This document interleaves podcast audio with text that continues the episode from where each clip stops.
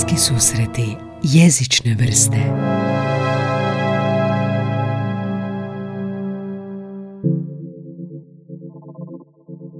Ja možemo ono sa prvim pitanjem što mi jezik predstavlja? Je, imaš odgovor? E, znao sam da će biti to pitanje ovoga, i, e, u, jedno, u jednoj riječi je to nemoguće. Ono, odnosno, ako baš hoćeš, evo, jezik, jezik je jezik. E, super, pa Ali, može, ovoga, može tako, pa to je dobro. Ali, kuš, ovoga, postaviti jezikoslovcu pitanje što je jezik je najteže. Isto da, kao što postaviti čovjeku koji se bavi književnom teorijom pitanje što je književno djelo, on bi mogao o tome napisati deset knjiga, vjerojatno, a ne odgovoriti u jednoj riječi. Da, da. To je kao dijete kad te pita, a zašto je nebo plavo, a zašto, a zašto, a zašto? Znaš, ono najteže je djeci odgovoriti na pitanje. Ono. Da, da, ili ono, tipa kada ovoga, krenemo, ne znam, na nastav, ja predajem morfologiju i tvorbu riječi, ovoga, onda cijeli jedan, ono, dva blok sata potrošimo na, na na koncept riječi. Da. Ove, nešto što bi trogodišnje dijete, ono zna točno što je riječ, a mi o tome razglabamo ono tri da. sata. Evo, da. Tako riječ je, dijete bi rekao, riječ je komad, komad, što sam rekao sam komad. A, evo, danas sam počašćen dobrom voljom mog gosta, dvostrukog dobitnika te portalove nagrade za, književne nagrade za najbolji roman, izdan na hrvatskom, jedan od najuzbudljivijih, najčitanijih autora današnjice, Kristijan Novak, dobar ti dan, hvala ti što si pristao. Idemo se odmah baciti na konkretne jezične stvari što ti radiš. Ti si lingvist i profesor si na fakultetu a, i pisac si. Je li ima nešto tog dvoje da ti da se moraš definirati da bi rekao da si ipak sada više pisac ili da si ipak i dalje profesor ili ipak si i dalje jezikoslovac? Pa ne, imam problem e, sa svakom od tih etiketa. Ovoga. Ja sebe zapravo nikad, nikad ne, ne potpisujem kao ono Kristijan Novak pisac ili mm-hmm. ne znam, mhm. književnik ili što god to obično drugi rade, jer e, sebe još ne doživljavam kao nekakvu formiranu ličnost u tom smislu. Ja, ovoga, ja mhm. kao, kao, kao pisac još moram puno toga naučiti i ono, vidim da, da moram raditi puno na sebi, a kao profesor isto imam problem zato što uh, zanimljiv paradoks iz mog života je što imam problem s javnim nastupom. I, i zapravo kad sam studirao hrvatski i njemački nikad nisam mislio da ću na kraju završiti u nastavi i moj prvi semestar ili prva dva semestra su bila takva užasna katastrofa još se sad ovoga, još sad osjetim se skobu u želucu kad se, kad se sjetim toga. Vremenom sam naučio biti malo manje loš, ali eto, nikad nisam htio biti ni profesor, ni, ni pisac, a sad sam završio kao jedno i drugo, ne? Sad imaš visoka očekivanje jednog i drugog, sad te ne puštaju više. A, ajmo se baciti na pisanje. Odma u medija sres, kako izgleda kad doslovno pišeš roman, znači li to da sjediš za pisačom mašinom ili neki stereotipni takav način kakav imamo pisca, imaš li zeleni čaj, tursku kavu, mineralnu, jel imaš, kako to izgleda kad pišeš? Ja, mene uvijek to fascinira, taj proces. Uh, pa i mene fascinira i vrlo uh, i često me više zanimaju bilješke o piscu nego, nego stvarna djela koje su pisali, ono, čisto da vidim kak je tko radi ovoga. Ima, ima jako zanimljivih primjera kako su pisali, ne znam, Balzac i, i neki američki pisci i tako dalje. Kod mene je dobar dio tog pisanja cijelog procesa zapravo nema veze sa laptopom ili sa bilo čim što se piše, nego to je neki dio kad ja nanjušim da bi nešto moglo biti priča i onda o toj skici cijelo vrijeme razmišljam. uh Na, na dalje razmišljam me po, po, po često s ljudima, a, dobri filmovi koje gledam, dobre predstave, dobre knjige, jel? i onda polako gradim tu nekakvu strukturu, a onaj dio kad krenem pisati, je prvo zapravo kreće od nekakve introspekcije. Mm. gdje ja povezujem, odnosno pokušavam sam sebi objasniti zašto mi je baš ta priča, a ne neka druga postala zanimljivom i pokušavam što više, što preciznije definirati kako ja to zapravo priču hoću ispričati. I, to je sve koja će ne... u glavi, jel? Još uvijek to je sve u glavi, nije da, na papiru to negdje. Da, još uvijek sve u glavi i onda kad krenem pisati, onda prvo, prvo pokušavam precizirati ovoga, kako ja to zapravo priču želim ispričati. Ne? Koliko? A inače, uh prije podne kad to radim, onda je turska kava, navečer je to čaša vina i tako. eto ga, eto ga, super. I šta je produktivnije, čaša vina ili turska kava? Pa, e, čaša vina zna zavarat ili dvije, ili dvije, ajmo reći. Um, jer onda um, smanji tu anksioznost nekako i, i onda pišeš e, bez, bez inhibicija, a onda ujutro kad pročitaš ponekad to zna biti nešto dobro, a ponekad zna biti ono iz ne. Znači nije kao strani jezik, kažu da strani jezik lakše pričaš ako si popio malo, da inhibicije se ovoga maknu i da si točniji. Znači ipak... isto je. Isto, isto stvar, Ide puno lakše, samo je pitanje je, je iz objektivnih mjerila je rezultat doista, doista bolje. I koliko puta a, brišeš? Jel imaš onako da si u karijeri pola sasjekao sjekirom ujutro ili, ili ono, koliko puta brišeš rečenice? Pa puno puta. E, ne samo brisanje, nego je to i redigiranje. mm Kod mene je zapravo redukcija osnovni, osnovni uređivački postupak. To će mhm. vam priznati moj urednik Kruno Lokotar. Mhm. Jer se ja preraspišem odem predaleko. Ciganin, ali najljepši je u nekom trenutku imao preko, preko 700 kartica teksta nekakvog, znači ja sam to temeljito brisao i mogao sam još, um, ali da, ima nekih dijelova tipa u Ciganinu koji su prerađivani po 30 puta, ne, mm s njima i tako dalje. Mm-hmm. Neke sam baš čitao u tom intervju da si sjekirom presjekao tih 800 ili koliko kartica na 250. To je, pretpostavljam, bolan proces, ti rezovi, i, ali možeš mi dati primjer i slušateljima što to primjerice znači, što to kako režeš, je li su to neki pridjevi ili konstrukcija rečenice ili što? I jedno i drugo, znači to mogu biti i pridjevi, jednostavno kad vidiš da si napisao rečenicu od deset riječi, a sve si jednako dobro mogao reći sa rečenicom od pet riječi. Onda izbaciš sve ovo ostalo i ti vidiš da si ti oplemenio tekst. Da tekst postaje prozračniji, da, da on diše, da se lakše čita. Zadnja faza je uvijek da ja, da ja glasno čitam taj tekst i da vidim može li se on lijepo, ima li on lijepi ritam. Dakle, to, to je jedna razina. Druga razina je čisto sadržajna. Mhm. Ponekad uh, dođeš do kraja i vidiš da ti jedan lik uopće ne treba. Aha. Da si ga stavio jer ti je sladak, jer ima dobre fore, jer nekako, ajde, možda sudjeluje u gradnji atmosfere, ali totalno može bez njega mići sve. Znači, briši svaki, svaki put dok se pojavljuje, pobriši ga zato što, uh, ajmo reći, ništa ne, ne, ne pridonosi tom na kraju romana. Znači, na kraju romana ti se vraćaš cijeli roman i režeš jednog lika možda sa svake pete stranice. Pa da, to... ne samo to. Ponekad, znači, znači, ta prva verzija je jedan živi kaos, kojeg nik, nikome ne bih dao čitati, koji služi samo meni jer samo ja razumijem što sam zapravo htio reći. Ponekad ono, neki lik je na početku priče stomatolog, na kraju završi kao zidar. I ti se onda moraš vratiti na početku i ispraviti ga da bude zidar, jer si u međuvremenu u tom procesu pisanja shvatio da on puno bolje funkcionira u, tom, u tim međuljudskim odnosima koje si uspostavio kao zidar, a ne kao stomatolog. Ne? Da, ajme grozno. Ok, a na, na razini, mislim, gro, grozno što se tiče koliko to moraš ovoga posla odraditi, što ljudi uopće ne znaju da to nije, sad sam ja sjeo i napisao nešto. I tu ti pomaže, rekao si tvoj urednik, jel? Kakav je odnos urednika? Ja bih imao onako uh, najčešću ideju, sad ja sam nešto napisao i smatram da je to dobro i dođe mi urednik i kaže ovih 20 stranica moraš maknuti sasjeć. Uh, jel te to, kako je se naučio već nositi s time ili kako, kako, kako to stavlja dojam na tebe? Da ti neko uzeo ovak uh, nekakav užareni užareni nož i zabio ti ga ravno u srce. Znači je, a ti ga izvlačiš van, znači na faci se mora vidjeti kao da te to uopće ništa ne boli, kaže, može. Kao da te udari kamion, a tebi je ništa. pa ne, um, gledaj, naš odnos je pun ljubavi i mržnje međusobno. Aha. Um, ja radim na tekstu dok god znam što treba napraviti. Uh-huh. Jer na prvoj, drugoj, trećoj verziji ja uvijek znam što treba promijeniti da bi bilo bolje. I onda u nekom trenutku dođeš do verzije za koju znaš da još nešto da nešto još nije kako treba, ali ne znaš si kako pomoći. Onda daš drugima da čitaju, jedan od njih je kronolokotar, uh-huh. ovoga, onda on temeljito iščita cijelu tu verziju i onda krećemo mi raditi. Radimo tako da sjedimo jedan nastup od drugog uh-huh. ovoga, i idemo prema, prema tim njegovim bilješkama.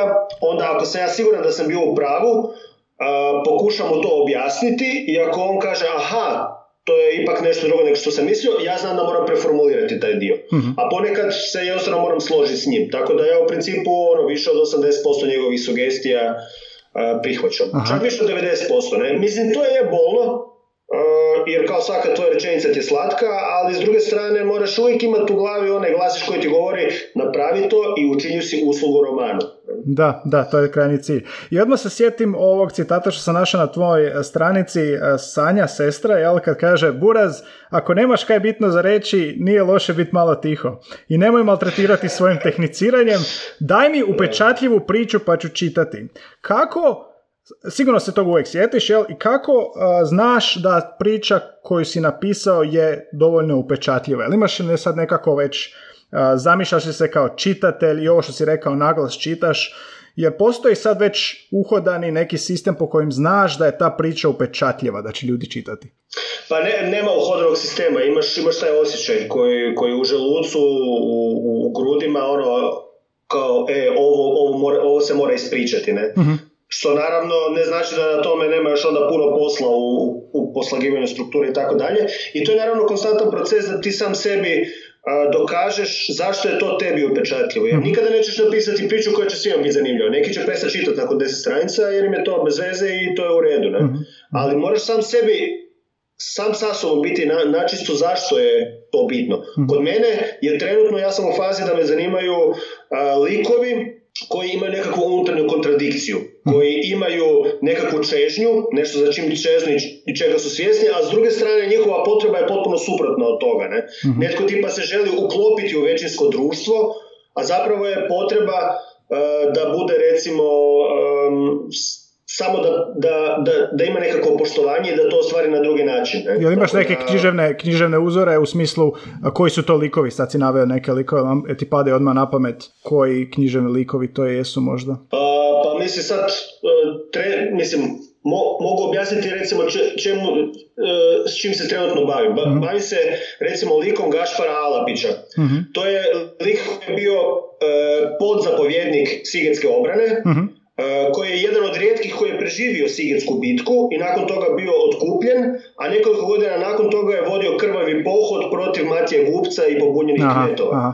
I njega cijela naša povijest pa, pa, pamti ili kao junaka, uh ili kao krvoloka. Aha. E sad, mene zanima kako spojiti to dvoje u jednu osobu i kako razumjeti tu povijest. Evo, da. takve kontradikcije. Da, da, da, to sam, jer, jer, jer ima s jedne strane kao operu Nikolu Šubić-Zrinski, u kojoj je Alapić ono, junak kojem nema mane, mm. a s druge strane imaš recimo seljačku bunu gdje je Alapić prikazan kao grbavi lik koji uh, je seksualno nezasitan, da, koji da, da. voli piti kmetsku krv i tako dalje. dobro. A, što se tiče, ti si sad određenom vremensku odmaku u onome što si napisao prije od Ciganina i na Mati Zemla. Jel se nekad vratiš u taj roman i provjeriš, pročitaš nešto, jel te nešto opet iznenadi ili sad kažeš kao što mi sa Sejom radimo, sad bi to napisao drugačije, ili sad bi to rekao ovako. Jel ti se dogodi to mm. kad, i zašto ti se to dogodi? Pokazuje li tu neki, neka zrelost ili čisto bogatstvo ili čisto drugačije vrijeme ili... Pa meni je najgori dio književnih večeri mi je kad moram nešto pročitati svoje knjige. Zato što onda uvijek nabasam na neku rečenicu i ono, u glavi mi je pomisao koji idiot bi ovo napisao. Ma daj. Znaš, A zašto? Zašto?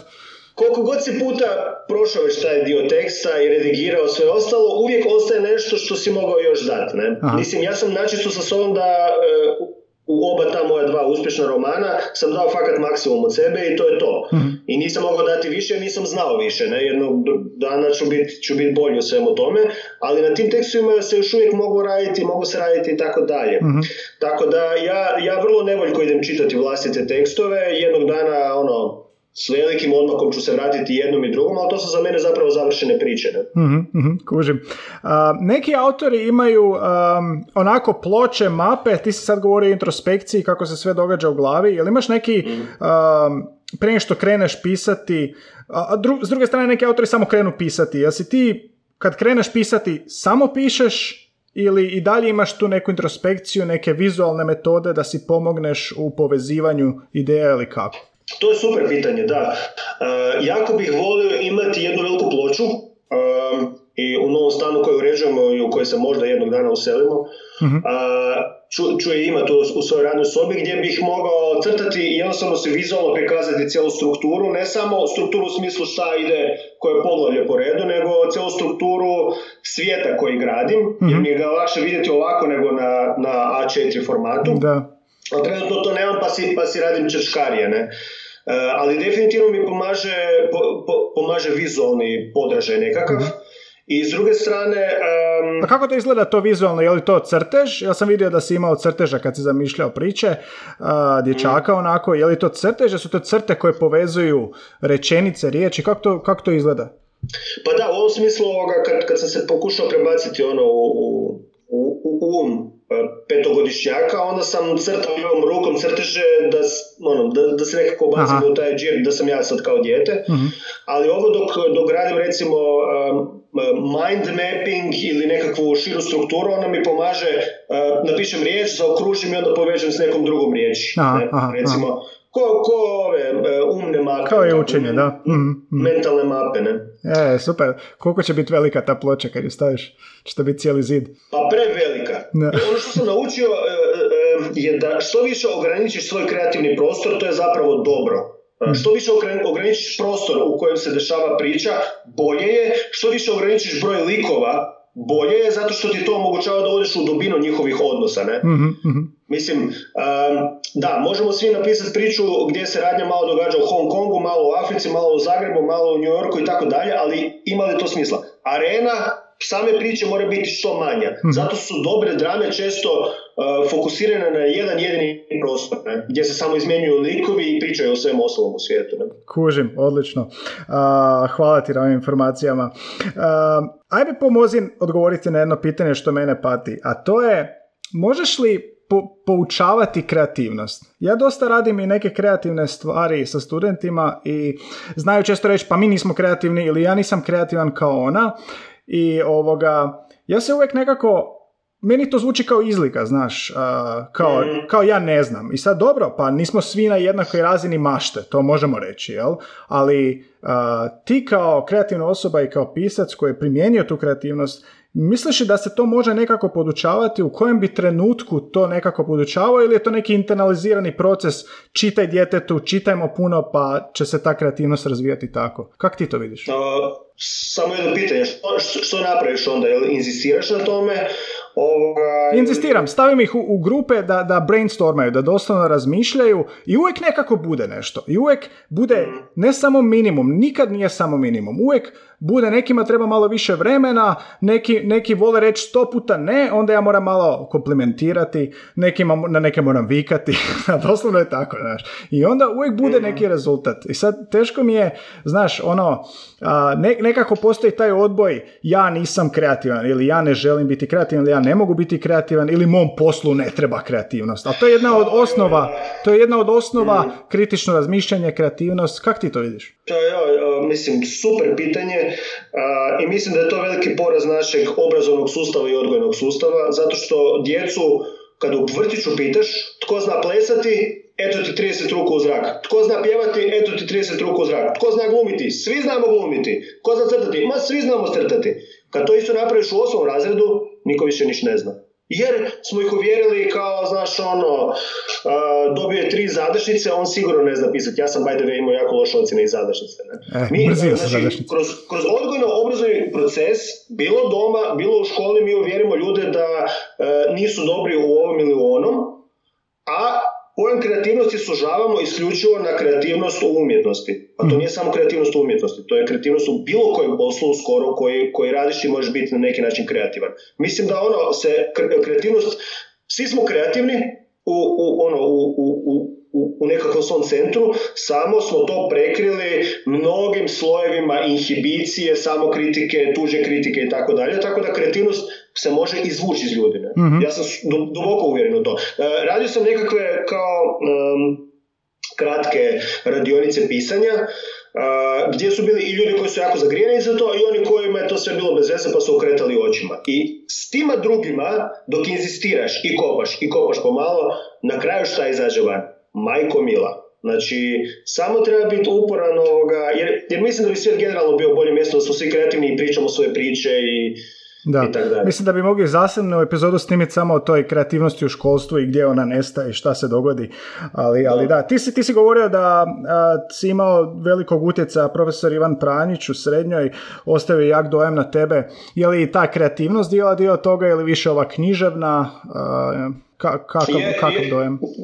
Generalno kreativnost i, sloboda. Iako on je bio jako, jako strog profesor, samo, samo da se uzme u obzir. Nije on bio nekakav good guy koji se sa svima bio na ti i tako. Ne, čovječe, on kad je ušao u razred, ko nije usto, taj imao problema, ne? Znači ono, old school profesor, ali činjenica da je ono nas uspio prenijeti svoje oduševljenje, ono, e, književnošću, ljudskom misli i tako dalje, onda konkretno u tebi na neki način to uh, povučete, ne? Mm. Tipa, on, on nam je znao e, krenuti objašnjavanje, odnosno u obradu nekakvog kanonskog dijela, tako da bi uzeo arhetipsku priču iz toga. Ne? Kaže, zamisli da ti neko ubio oca, ti jedini znaš ko je to napravio, nitko ti ne vjeruje, svi misle da si lud. Mi su svi bili ovako unutra, ne?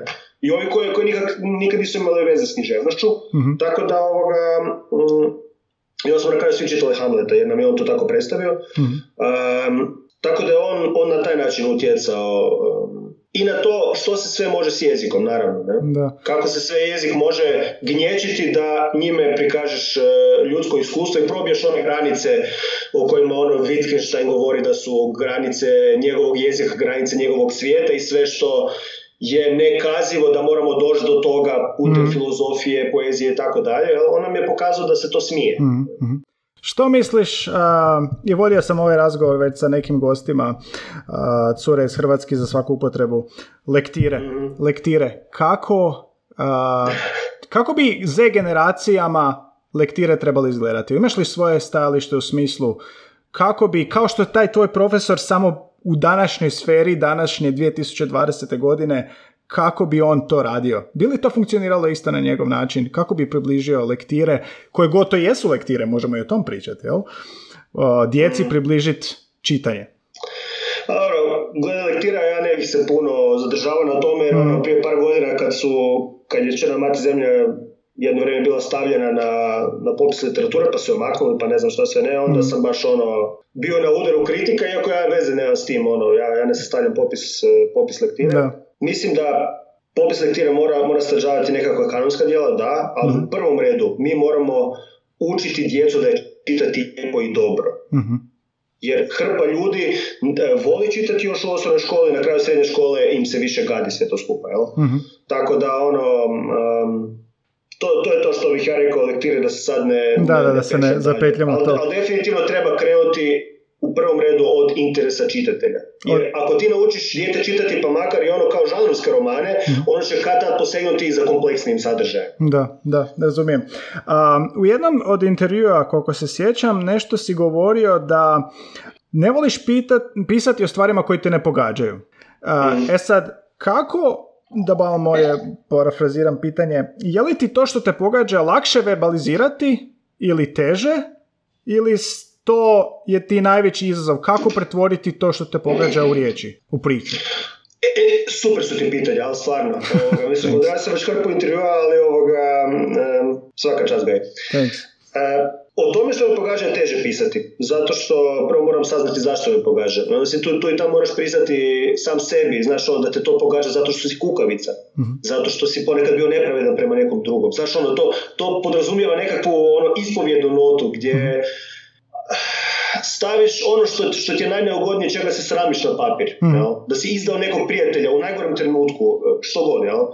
Ovoga, tako da je o tome jako teško pisati, ali pišem zato što mora. Mhm. Zato što jednostavno ne mogu drugčije nego staviti te nekakve stvari na, na papir i kad, kad prođem tu prvu fazu suočavanja sa samim sobom, naravno da sam onda puno kompetentniji pisati o konkretno toj stvari koju, koju opisujem nego, o, nego bi to bio netko drugi. Mm. Jel? Ja ne pišem primjerice o a, korupciji u političkom spektru jer nisam bio dio tome. Ja definitivno to ne bih mogao tako dobro verbalizirati i opisati kao netko tko je bio unutra i tko je vidio sve i ko je odlučio konačno priznati tu svoju istinu. Nekako, mm. Tako da ono, dvojak je odgovor. Prvo, u prvoj fazi je puno teže pisati o tome, ali te nešto tjera da to učiniš. U drugoj fazi je to zapravo puno lakše jer si ti jedini koji je kompetentan da ispričati svoju priču. I to je ono što, što često, uh, kak sam u komunikaciji sa svojim studentima koji pišu i, i sa drugim mladim mm s pisateljicama i, i, i piscima, uh, često dođe do, do tog nekakvog zasjećenja i možda ono writer's bloka, mm zato što zaboraviš da si ti, i to svaka ova kompetentan za ti i nitko drugi. Mhm. Jer nitko, ako se netko nabasi na istu temu, možda postavi slične likove, nikad ju neće ispričati točno isti kao i ti. Da. I toga se treba držati, ja mislim. Da. Malo si se sad prekinio, pa ovoga, možeš li samo zadnju rečenicu ponoviti što je najvažnije? Aha. Mhm. Da, ono, ne, ne zaboravi da si ti jedini kompetentan uh, za, za ispričati tvoju priču. uh Netko drugi možda nabasa na istu temu, postavi slične likove, ali nikad je neće ispričati točno tako kao ti. uh A, znači li to da je teže ako te nešto, mislim sad se ja ono filozofiram malo, ali recimo da imaš lika koji nešto pogađaš čim se vrlo teško povezati, da je to vrlo kompleksna ličnost. Hoće li ti onda logičnije biti i teže to pretočiti na papir u odnosu na te neke normalne osjećaje, običajne osjećaje koje svi doživljavamo. Je moguće da si se susreo s tim? E, da, iako iza, iza svega toga vrlo često su nekakvi arhetipski, arhetipski odnosi i arhetipski osjećaj. dakle, u nekom trenutku, kad, sam, kad sam ja već prilično siguran što je moja skica i o čemu će biti priča, ja se pitam sam sebe, bi li ta priča na onoj osnovnoj, najosnovnoj razini bila zanimljiva i pećinskom čovjeku, kao što je nama u 21. stoljeću. Jer uvijek su to nekakve priče o izdanoj ljubavi, o e, braći koja su posvažena, o želji za pomirbom, o osveti, o želji za pripadanjem ili s druge strane o želji za slobodom. Mhm, dakle, mhm. moramo vidjeti što je na površini to može biti priča koja je potpuno urbana i koja se tiče potpuno urbanih stvari, mm. ali iza toga su uvijek osjećaji koji su primarni znači, i međuljudski odnosi koji, koji, su primarni. Ne? Nema, nema osjećaja koji neko može doživljavati da nije primaran, jel da? Znači, pa, u toj drugom da, koraku, da. Sad nedavno sam gledao ovoga popularan, ali zapravo prilično dobar film meni. Uh, evo, sad, sad ću se autat. Uh, Vrag nosi Pradu. Ekskluziva. E, kuš, na, na, na površini je to priča o modnom svijetu. I zašto bi to nešto što, što je zanimalo nekoga, ne znam, u Africi kog opće jel, moda ne zanima, niti ima primarnu potrebu jel, se, se lijepo oblačiti, mm ali ako idemo u dubinu toga, što je to? Mhm. To je mladi član zajednice želi se uspjeti na, na društvenoj ljestvici, a na putu mu stoji taj jel, vladar, da, da, da. vladar nad svim koji ga stalno ponižava i tako dalje. Mhm. Na nekoj razini je to plemenski. Jel? mm a, super. Odovolji mi još malo e, s ove profesionalne strane. A, sa studentima novinarstva radim određenu formu u engleskom u kojem je dosta važno show and not tell, znači prikazati, a ne prepričati.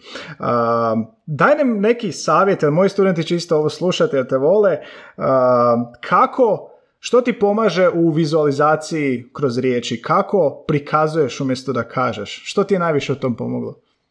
E, sinestezija. Sinestezija, dakle, ono, pokušavam se zamisliti u tom nekom prostoru, u toj nekoj situaciji uh i pokušam zamisliti jednostavno ovoga, stvarno si uzeti minutu i pokušati biti taj lik. uh Jel? Ovoga, osjetiti što on, što on miriši, dodirnuti nešto što dodirne, e, osjetiti, osjetiti ako je u negodnoj situaciji, je li to znoj, je li to ovoga, potreba da se pobjegne, je li to potreba da se diramo po licu, jel? Znači, doći ćeš do nečeg, uvijek, e, u principu, ako pišeš o trećoj osobi, ti uvijek pišeš o sebi. Da. Ako pišeš o nekome tko je u neugodnoj situaciji, koji je stisnu za zid, samo se sjeti kad se to tebi dogodilo. A dogodilo ti se prije ili poslije, najkasnije do osmog razreda, ja mislim, osnovne škole, smo doživjeli sve bitne međuljudske odnose i osjećaje koje smo, koje smo imali. Ja. E sad, u, u, novinarstvu je to naravno, ono, moraš s jedne strane ispriječiti objektivnu priču, a ne o izmišljenim likovima, da. ali definitivno se možeš u nekom trenutku, posebno je to super kad, kad čitam neki long read, u New Yorkeru ili tako pa da, nešto. Pa da na početku staviti da nas ono uvučeš, kakav je to osjećaj kad uh, izađeš iz zatvora u Abu Graibu i znaš da si mučio ljude, jel?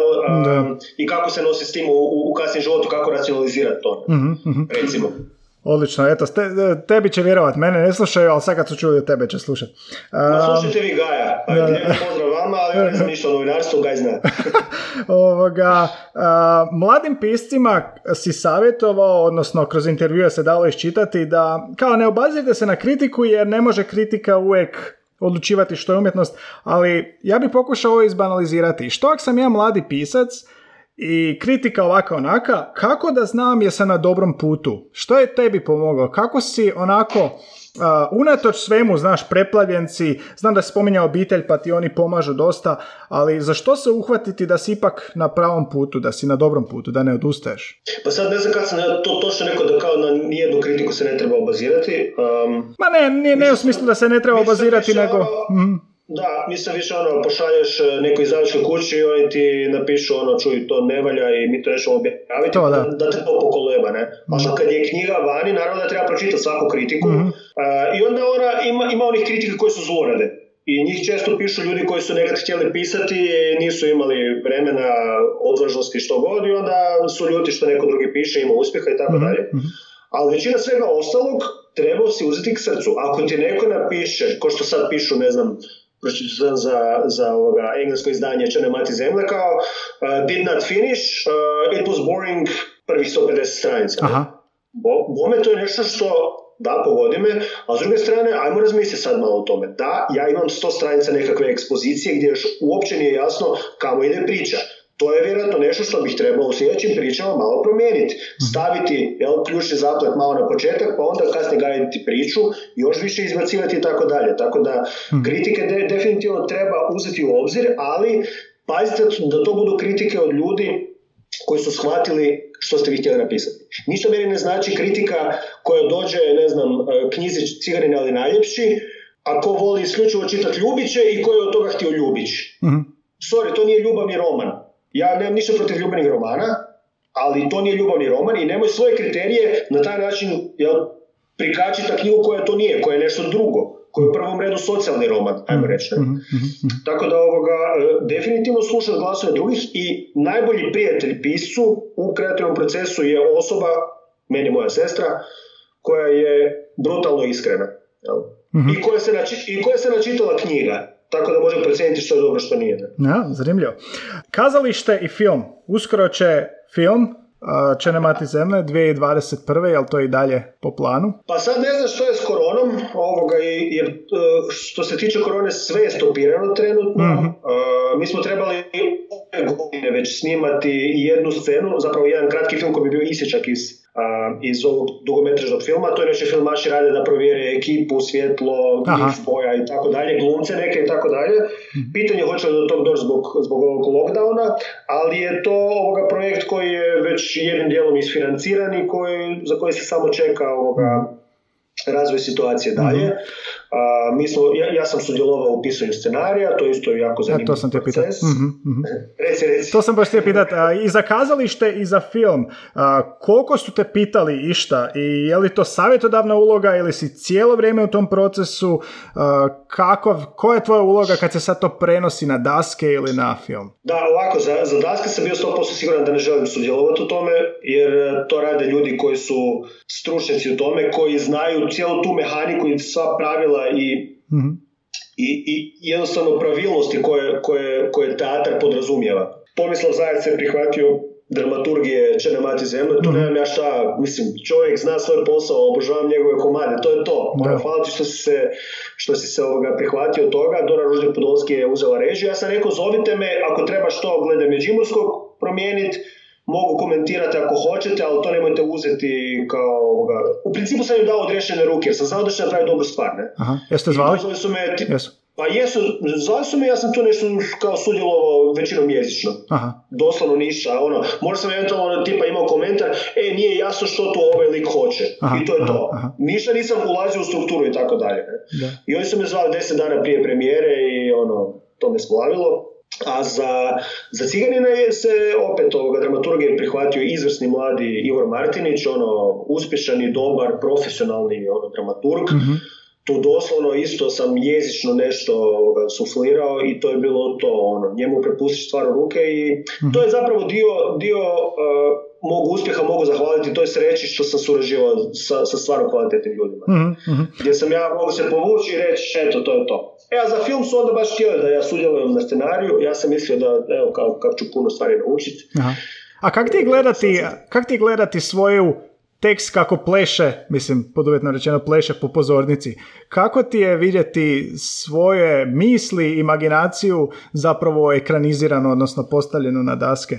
Kakav ti osjećaj to? Čudo, stvarno čudo ovoga. Ja sam mislio, ono, kad, sam prvi put gledao Černu mati zemlju, to je bilo deset dana prije premijere, znači oni su prvi put onda imali prvi progon, se to zove kao od prve do zadnje scene. Um, I onda vidiš, ne znam, Ušu Raukar kak izgovara tvoje rečenice, pa da, da, da. ne znam, Dadu Ćosića, pa uh, Doris Šaljičko kuljicu. Mislim, ono, to su ljudi koji si prije gledao u filmovima, u drugim kazališnim predstavama, ne znaš što su živi, odjednom izgovara tvoje riječi, tako da to, to je stvarno posebno nešto.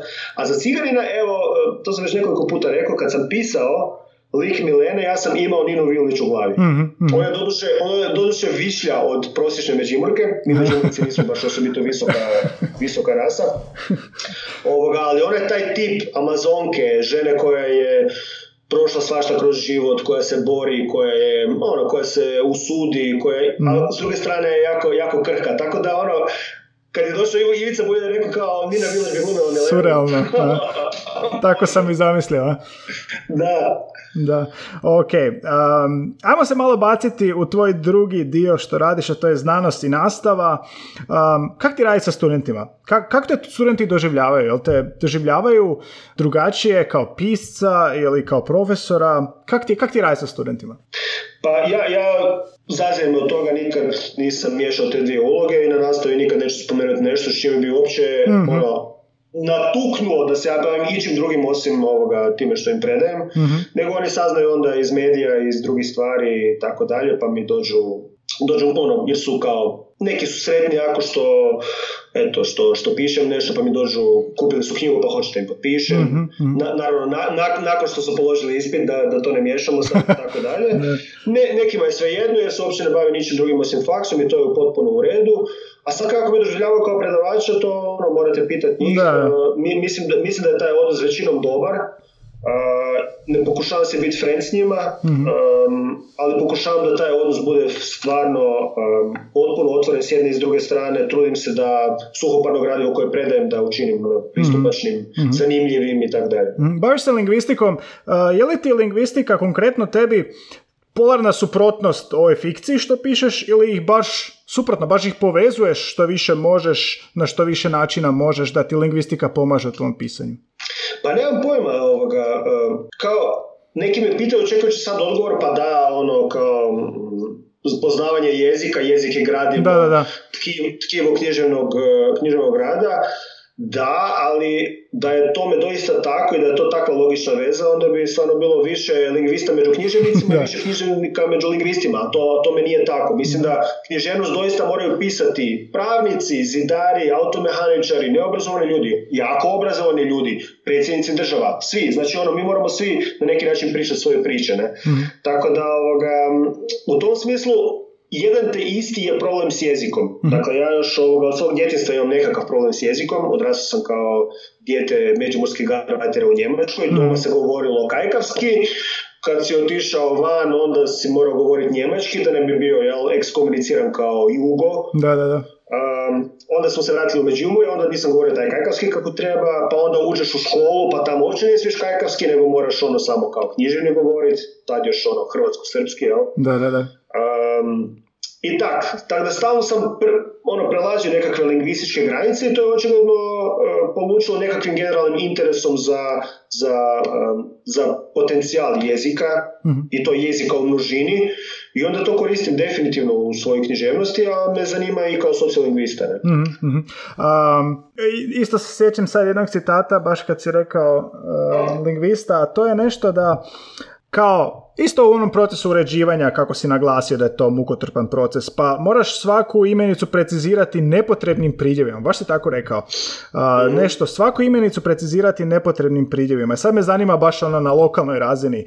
Nećete pitati za primjer, jer ko zna kad je to bilo, što je to bilo, ali gdje je taj lingvistički aspekt konkretno na razini rečenice? gdje su ti nepotrebni pridjevi? Što to točno moraš raditi? Možda stvarno ako imaš neki primjer pa ne znam, zašto napisati ono e, mala trošna e, stara pohabana kuća ako možeš napisati stračana? mm I to će ti... Znači, less is more. Da. U prozi to, ono, Hemingway i Kafka nam moraju biti ono uzori. Hemingway je rekao, proza mora biti ona jedna osmina koja ti da naslutiti svojom moći što je sve ispod toga. Jel? Mhm, mhm. Ne gomilati previše riječi ako se to može jel, skratiti i... Jel, da. Hemingway je rekao da je prvi draft sranje. Jel bilo? bilo pa, tako? Ako je njegov prvi draft sranje, moj je sranje na kvadrat. ok, a, roman Črna mati zemlja prevedena engleski Dark Mother Earth, Ellen Elias Bursač, kako je žena uspjela svakoj čast prevesti vrlo kolokvijalne, vrlo dijalektalne izraze.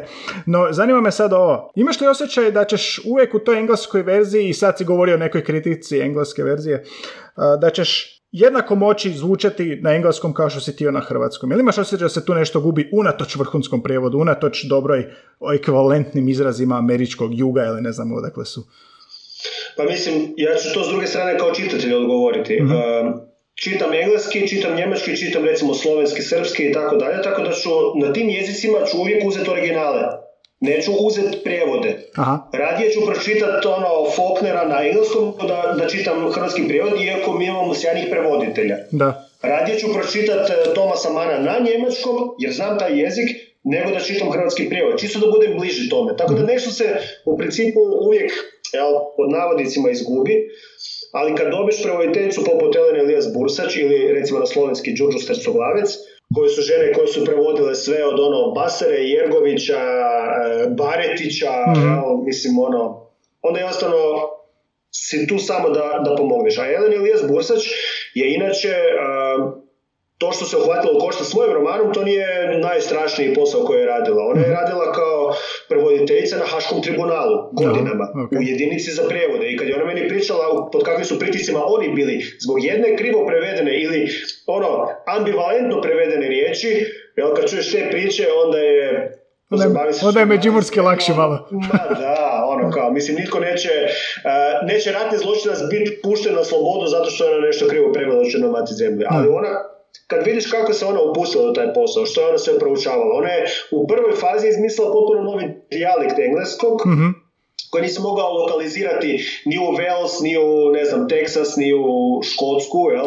Dakle, potpuno jedan nevezani, nelokalizirani um, uh, dijalekt dijalekt engleskog, pa je onda to se s vremenom um, poravnavala. Mm-hmm. Tako da ono, kad, kad dobiš tako kvalitetnu prevoditeljicu, onda stvarno je, je to užitak. Mm-hmm. Uh, I sad, taj engleski, citirao si mi jednu kritiku, a uh, jesi imao još kakav respons, odnosno reakciju čitatelja na engleskom, možda izvornih govornika koji su ti se javili? Pa je, ono, neki su jako, jako zadovoljni, mm neki su sretni što je nešto, na, nešto iz ovog područja objavljeno na engleskom, jer su kao eto ljetovali u Hrvatskoj ili znaju za Hrvatsku ili ne znam što. mm a neki su neke knjige ostavila potpuno ravnodušnjima, što je, što je opet ok. Mhm. Jer knjiga se doista narativno ne uklapa u američki pristup strukturi koji je fakat ono izrađen do, do do, do krajnjih granica. Jel? uh Dakle, ja kad čitam knjige o, o kreativnom pisanju, a pročitao sam ih do sad 50 brat bratu, uh ovoga, to su većinom američki autori. Stvarno su to dobili do kraja. To je ono, art of storytelling je njima i ekonomski interes naravno, ali su oni išli i daleko u analizu klasika da bi vidjeli što je to imanentno svakoj dobroj priči. Ne? Mhm. Tako da Vrhunski pisac je vrhunski čitatelj, slažeš se naravno, jel da? To je hrpa, hrpu pročitanog da bi zapravo nešto napisao. Što misliš da je tebi za čitanje kojih dijela ili autora ili fikcije ili nefikcije tebi pomoglo u tom pisanju? Jel, ima, jel možeš uopće izmjeriti ili je to sve onako kolektivna grupa svega? Recimo sad da mladi slušaju, sad recimo da su imaju 15 godina i u roku 15 godina žele postati kao ti. Što, što, to se uopće ne može, nemoguće, jel da? Pa nemoguće, zato što te izgradi i svaka knjiga koju su pročitao, čak i one koje su ti bile grozne. Aha. Jer na njima primijetiš kako ne želiš pisati. Ne? I to, to ponekad budu kanonska djela ili jako hvaljena djela, ponekad se nađeš pred tim tekstom i on tebi uopće ne, ne odgovara. I to, i to je u redu. Jel? Mhm. Um, ali definitivno tipa za, za ciganina mi je, mi je, mi je važna motivacija bila recimo uh, roman Miljenka Jergovića Srba pjeva u sumrak na duhove. Mhm. to je zapravo manje poznat njegov roman od svega što je napisao. negdje u sredini možda njegovih njegovih romana, ali meni je bio jako zanimljivo zato što priča iz više perspektiva i to je nekakva ono kao pseudokrimi priča za koju se na kraju nije ni bitno Mhm. tko je napravio zločin, nego si u međuvremenu opisao cijeli jedan jel, sklop Mhm. društveni Mhm. i tako dalje, tako da svašta, svašta, ali dok imaš 15 godina mislim da je jako bitno ako neko je krenuo u tom smjeru, da pronađeš svoju nišu. Mhm. Dakle, ako ti neko kaže e, nećeš biti dobar pisac ako ne pročitaš uh, Finnegan's Wake Jamesa Joycea, nemoj mu vjerovati. Da. Ti moraš pronaći svoju nišu i ono što tebe pali i ono što tebe, tebe motivira za dalje i idi u tom smjeru. Nemoj čitati ono što, što, ti, ne, ono, što ti ne znači ništa. Mhm, mhm, mhm. No, super. Um, još ste nešto htio pitati vezano za... Uh, s- Ajde dok tražiš, daj mi odgovoriti na jedno pitanje. Reci. može. A, ti si jedini čovjek kojeg znam sa imenom Guy. A znaš šta meni kažu? Je, je, je to prema Ljudevit Guy ili prema Guy Julije Cezar? Hoćeš čut cool priču ili istinitu priču? Jednu i drugu. Ok, a, i ne mogu vjerovati da ću ti ovo sad reći jer ovo je, ne znaju ovo svi, a ovo je čak čudno da si ti to pitao. Znači, cool priča je Gaj Julije Cezar, kao bila ideja Julije, pa ono Gaj, to je cool priča i onda e, priča za žene, jel? Ali druga priča je, pazi ovo, bio je pripadnik romske nacionalne manjine koji je živio blizu koji se tak zvao. I po njemu sam dobio ime. I, ovoga, i ti sa svojim romanom i, i svojim likovima i ti me sad prvi puta pitaš. ne mogu vjerati to. Ovo moram ostaviti u Meni je podcast. priča više cool. Da. Meni je ovo druga coolnija od. Da, da. Pa, a meni ljudi kažu, imam, kao ja kad kažem gaj, onda ja sad mislim, sad sigurno čudiš, kao, pa ne, ne, ne, znao sam ja dva, tri gaja. Gdje ste ih našli? Ja u životu nisam sreo nikoga, a u Sloveniji ih ima, valjda pa zato. Um, e da, htio sam te pitati za profesionalnu deformaciju. Uh, Svi na neki način smo uh, karijerno profesionalno deformirani, osjetljivi, uvijek nešto primjećujemo. E, Događa li se tebi neka vrsta profesionalne deformacije kad čitaš druge autore? E, Je li to neka pozitivna deformacija, negativna? Ili imaš tu nešto za ispričati? Pa ne, dogodi se da ono, um, pročitam knjigu za koju si mislim, čovječe, kako je ovo moglo biti dobro. Jel? I onda vidim neke stvari koje su jednostavno mogle biti drugčije. Ali to se dogodi kod filmova hrpu, ono, što je samo znak kako je teško napraviti uh, dobar film. Teško je napraviti loš film, a kamoli dobar film, ne? Aha. Ovoga, ali ne, ne, ne dogodi mi se profesionalna deformacija u smislu da ispravljam ljude kako govore. To mi je, Dobro, da. ja, ja, Mhm. ja, ja predajem morfologiju tvorbu riječi i to je jedan dio koji je normativan i tako dalje, ali definitivno ne, ono, ne idem okolo i ne govorim, e, kao, ne smijete govoriti riječ super, ili, vi- volite hrvatsku, hrvatski jezik i hrvatski narod, ako volite, onda nemojte govoriti riječ super i tako. E, jesi imao problema sa purizmom u svom izražaju? Da ti je urednik, da su ti urednici prigovarali da neka riječ nije dovoljno čista ili tako ništa? Ne, ne, urednik ne, ali to je, zapravo, to je purizam druge vrste. To nije purizam ono kao jezični savjetnik kaže ne smiješ, ko, Da, da, ne da. smiješ ovoga, se koristiti sa konstrukcijom koristiti plus akuzativ. Da, da, da. Znači ne smiješ ono koristiti e, ovaj program, nego koristiti se ovim programom. Ne, nije, nije to taj purizam, nego je to purizam, e, zašto ovo nisi preciznije rekao? Aha. U tom smislu, ne? Ja, ja. Ali je jasno od, od samog početka mojih romana da ja koristim sve ono što hrvatski jezik obuhvaća. To nije samo standardni jezik. Da, da, da. Jezik je jedan vid. Sve ostalo su sociolekti, idiolekti, dijalekti koje ja ono, s velikim guštom koristim i, i koji mi puno znače u tom smislu. ne? Mhm. Dogodi, dogodi li ti se neko jezično zasićenje ovime što se baviš, pa da potegneš za nečim totalno suprotnim, polarnom suprotnosti i dalje u jeziku da se nekako odmoriš mozak.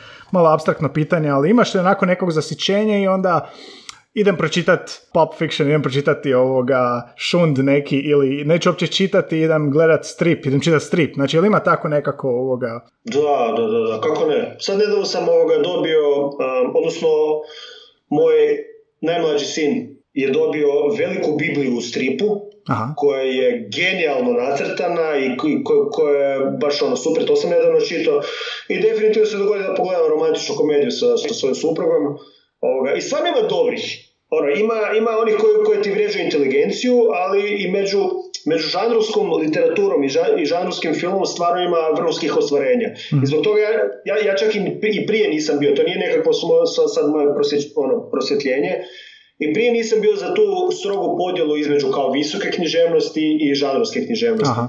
To mogu, ja mislim, samo oni koji nikad nisu probali napisati dobar krimić ili ljubić. mm Pa nije to lako. To je jako, jako teško. Recimo, ako pogledam zadnjih deset godina, uh, recimo priče ko, koje su me na, najviše na neki način jel, pomakle i gdje sam najviše bio ono wow, su bile um, ove priče Gillian Flynn. Mm-hmm. Uh, Gone, Gone Girl, mm-hmm. um, Dark Places i uh, Sharp Objects. Mm-hmm. Sva tri romana sam njezina pročitao, nisu svi jednako dobri, ali ono bome žena dobro priča, um, odlično pripovijeda, ima sjajnu prozu, a nitko ne smatra visokom književnošću. Mm-hmm. Ja bih prije posegnuo za njom nego za, da sad ne kažem ime nekog jako razvikanog jel, svjetskog uh, književnika koji se bavi visokom mm-hmm, I daj mi za kraj nekakav sneak peek. Uh, ne mora biti šta iduće radiš jer ovoga znam da si u, u tome, ali um, što bi svakako htio u karijeri napisati? barem još jednu knjigu. ne, ne razmišljam dugoročno, ne, ne vidim se kao autora koji će napisati ono 20 knjiga. Ne? 10 knjiga. Mislim, možda i hoću, ali s obzirom na to da imam troje djece i, i full time job, ovoga, te stvari će definitivno kod mene ići sporije. Ono, želim je napisati uh, barem još jednu dobru priču, možda i dvije. Imam, imam puno skica, ali skica ti ništa znači dok, da. neko kreneš kopat po, po njoj i tako dalje. Um, želim napisati jedan povijesni roman, mm-hmm. jedan roman koji bi bio, ajmo reći, ono, ljubavni. Hoćeš pisati o, o ovom liku iz Čene mati zemlje koji je Bebe Beovac, a, koji je gej. Recimo, ja bih to odmah pročitao. Ajde, može, ako, ako hoćeš, ovo ću za tebe to napisati. Može, može. Ne, mislim, ovoga, u, u stare priče se više ne vraćam ovoga. I i naravno da će biti ljudi koji će mi zamjeriti to i koji će govoriti ovoga, ma taj posjećane mati nije ništa kvalitetno napisao i to je u redu. Um, ali jednostavno se moramo otarasiti takvih stvari dok krenem pričati nove priče, jer su potpuno drugčije od ovog što sam do sad pisao. Mm-hmm. Mislim da imam tu slobodu. Super. Ok. Uh, ma joj, fascini, fasciniran sam ovom cijelom pričom. Proletilo mi je koliko je ovo 52 minute i znam da se sad moram vratiti tvom, uh, tvojoj svakodnevnici, moraš ići hraniti djecu i planirati dalje, posao. što bi ti htio čuti u podcastu i jeziku? Znači ovako kao što si ti izjeti na neki pristupačan način svima. Imali smo dramskog pisca, prevoditeljicu, blogerice, imali smo curu koja recitira dramski turbofolk stihove, tako da ovoga, ciljem onako raznovrsno pilota. Što bi ti htio čuti? Super, pa recimo hrvatske repere, imamo sjajne hrvatske repere. Da. Kanđija mi je super, um, Vojko V, mm. uh, Krešo Bengalka, tako dalje. I meni su. da, ste će se odazvati. Pa definitivno ono, imamo sjajne hrvatske lingviste. Mm-hmm. Svašta, evo, ako mi pada nešto na pamet poslušati, ali definitivno ima ljudi koje treba čuti. Da, da. A, Kristjane, neizmjerno ti hvala, puno ti hvala što si donirao vremena a, da popričamo ovako o jeziku. U ovom podcastu, eto, baš to ugošćujem ljude koji su na neki način vezani uz jeziku, bilo to direktno kao Kristijan koji piše, koji je profesor, ili neko ko se služi jezikom da leti kao pilot pa mora komunicirati s jezikom bez kojeg ne mhm. može funkcionirati, tako da se zaista, zaista sam ti zahvalan što si došao i ovaj fascinantan razgovor u kojem vrijeme leti, mogli bi pričati do sutra, ali djeca te čekaju. Kristijane, hvala ti puno i nadam se da ćemo se čuti opet. Hvala na pozivu, je, hoćemo se čuti opet i ja pratim isto bliske susretne jezične vrste, tako da pozdrav svima. Hvala ti puno i bok, čujemo se.